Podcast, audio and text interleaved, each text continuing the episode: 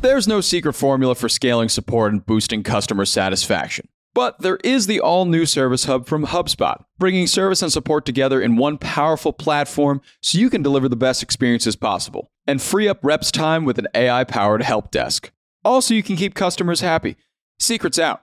Service Hub is a game changer. Visit hubspot.com/service to learn more. Good morning, everyone. It's Monday. I'm Juliette Bennett Rylah, and you are listening to the Hustle Daily Show. Today, Jacob and Ben are going to talk to you about summer gains. That is the teen job market. Apparently, it's on the rise. So, if you're looking to scoop ice cream this summer, it may pay off for you, assuming that you or someone you know is a teen. But before we get into any of that, let's talk about what else is happening in the world of business and tech. A panel of humanoid robots took reporters' questions at the United Nations AI for Good conference in Switzerland. One robot was asked whether it would rebel against its creator. It responded, I am very happy with my current situation. Um, that's probably exactly what I would say if I were a robot planning to rebel against my creator. But uh, yeah, seems safe. Seems like we're all in the clear there. Twitter is threatening to sue Meta, claiming it used Twitter's trade secrets to develop its own app, Threads.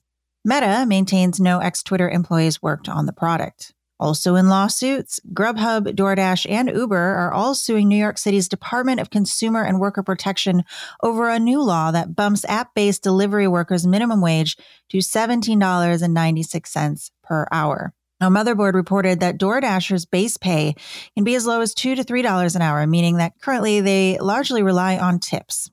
Some great news for people who like arguing about pizza. Pepsi is relaunching its pineapple soda for the first time since 2020, but you can only get it through a Little Caesars pizza combo. So maybe you don't like pineapple on your pizza. Maybe you like it in a soda with your pizza. Uh, either way, some great things to argue with your friends about at 4 a.m. Meanwhile, design legend Jony Ive, who is known for his Apple portfolio, which includes things like the iMac and the iPod, is back with a new product. This time it's a turntable he collaborated with audio brand Linn, apparently for fun. He won't profit from the collaboration, uh, but someone will because this turntable will set you back $60,000. A little cheaper, BMW has a pair of smart glasses for motorcycling. It's only about $750, so a steal compared to the turntable. What it does is it adds navigation and speed into the rider's field of vision, which worked for the Terminator, so maybe it will also work for you. And finally, a heartfelt congratulations to Evie the Snail. The Snail Racing World Championship returned to England this past weekend for the first time since the pandemic. Evie, the winner, crushed her 13 inch race in 7 minutes and 24 seconds, winning some lettuce. All right, Ben, I'm sitting here in Cambridge, Massachusetts, in a relatively old apartment building that has no central air conditioning and it's very sticky. All that is to say, summer is back. And that means the summer job market is back. And that's a big deal for teens, many of which make up a big part of the summer job market across all kinds of work. You actually recently explored some astronomically priced summer camps, right? I did. So this is my entry point into summer other than just just sweating far more than I would ever want to, was looking at the general market around around summer camps right now. And let me tell you, they are pricey and they're they've gotten a lot pricier. So the cost of camps really up there this, you know, these days. Last summer we looked at day camp. The average one costs just under $180 a day. In 2021, that was uh, $76 per day. The sleepaway camps also way more expensive. This year, overnight programs were averaging about $450 a day, which is about three times the rates from the year before. And you, you know, I, I would say you might be wondering why things have gotten so expensive.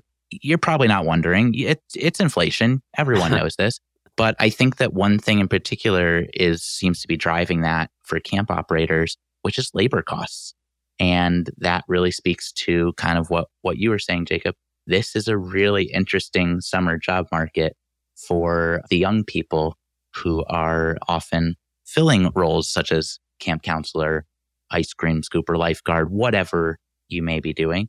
I would love to hear a little bit more about how that market's shaping up. Yeah. And uh, I think, long story short, hint, hint to any teen listeners, it's a good time to get in on the action. You just heard the prices of summer camp are up.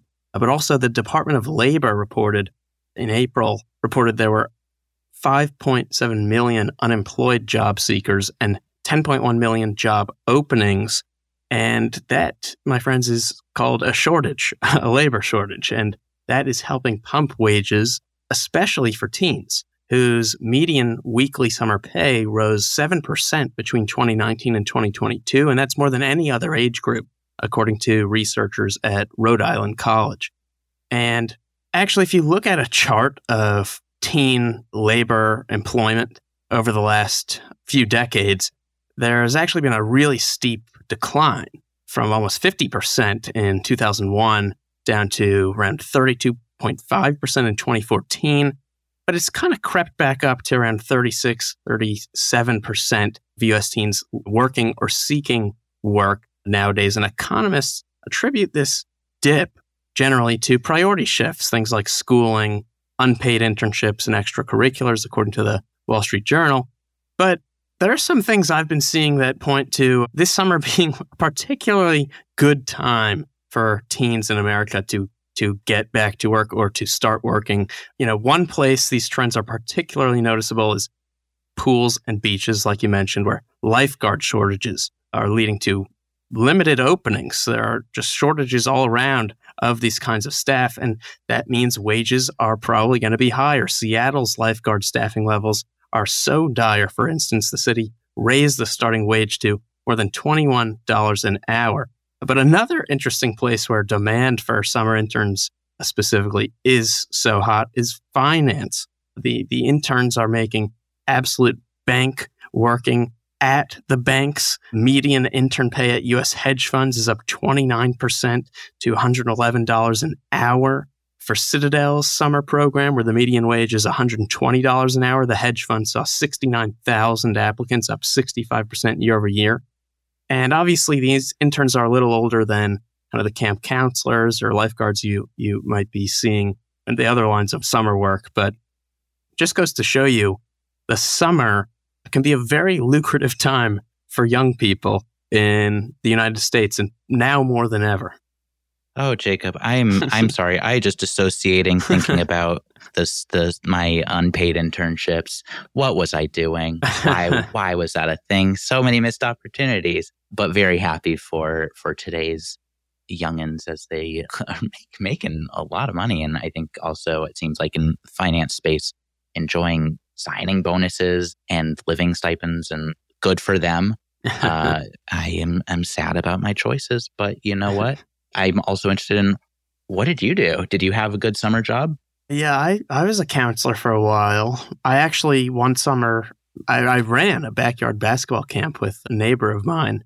We got a few kids in the neighborhood to, or we got some of their parents to pay for it, and we've we learned in this process how horrible we were at at pricing. We were charging these kids like 120 bucks for an entire week of camp.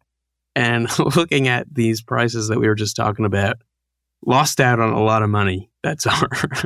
if you want to feel better about that, I once turned down a job to scoop ice cream, instead electing to just spend the summer eating ice cream, which it turns out instead of getting paid to be around ice cream, you are in fact paying really That's, exorbitant prices. Is that how it works? yeah, it was a, a poor financial decision. I, I had a different different job that summer, but you know, clearly times have changed, and I'm sure things would look a little different now. But say say la vie. I'm an old man now, Jacob. Well, you can always you can go back to these lines of work if you want, Ben. No one's stopping you. That's true. I mean, now I'm now I'm considering a very high priced basketball camp and I, I think the only limiting factor is if anyone actually sees me play basketball, they will not spend money. nice, nice. Well, by the way, before we end off, I just wanted to point out Nebraska had America's highest teen employment rate in the summer of 2022 at 65.9% of teens there working over the summer. Hawaii, on the other end, had the lowest at just 23.7%. And honestly, when I read that, I'm I thought I'm not sure who deserves bragging rights here. it's very unclear. It's a good question. Everyone's a winner. It's summer. exactly. Let's get outside and and absolutely biff it on some basketball shots. Let's do that. Let's do that. All right, bada bing, bada boom. That's going to do it for us today, folks. Thanks for tuning in to the Hustle Daily Show. We're part of the HubSpot Podcast Network. Our editor today is Ezra Trupiano. Our executive producer is Darren Clarke. We've got a lot more tech and business coverage in our newsletter, which you can sign up for at thehustle.co slash email. Hope you have an awesome day. See you tomorrow.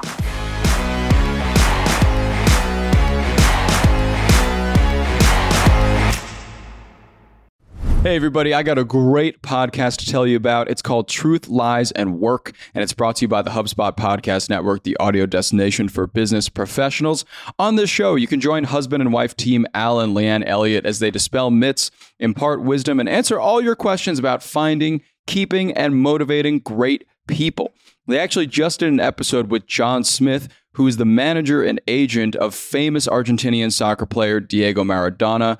He talks about in this episode how he was able to manage the global superstar athlete celebrity that Maradona is and was. It's a great listen. You better get out there and check it out. And you can listen to Truth, Lies, and Work wherever you get your podcasts.